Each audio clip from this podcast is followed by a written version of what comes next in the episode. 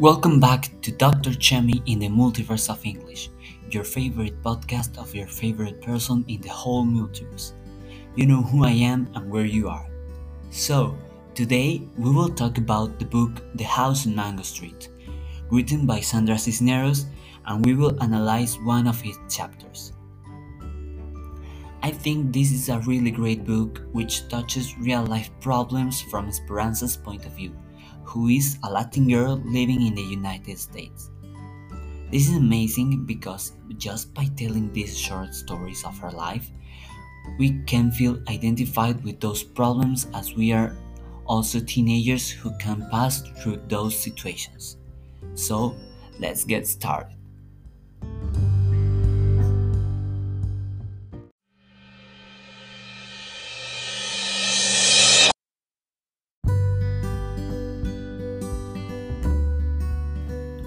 The chapter I'm going to talk about today is number 23, called Papa Who Wakes Up Tired in the Dark.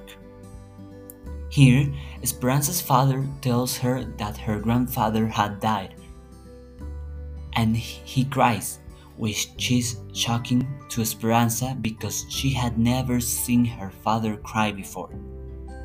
After that, she knows her father will have to return to Mexico for her grandpa's funeral, so Esperanza has to give the news to her younger siblings and explain them everything.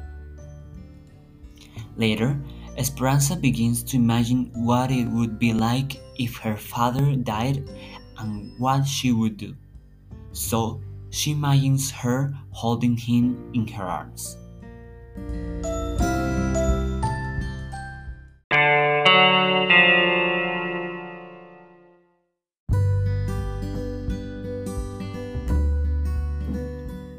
I think this is a very shocking chapter, at least for me. That's why I chose it. Maybe it was just shocking to me because I could relate a lot with it. This is mainly because I have lived in a very similar situation in which almost four years ago my grandpa died after a surgery. At that time, I was living in another state, Chiapas, so my family and I couldn't be with him. One night, we just got the news and we were shocked because he was really fine just a couple days before, and we never expected. That same night, we packed our bags, we prepared everything, and left to see our family.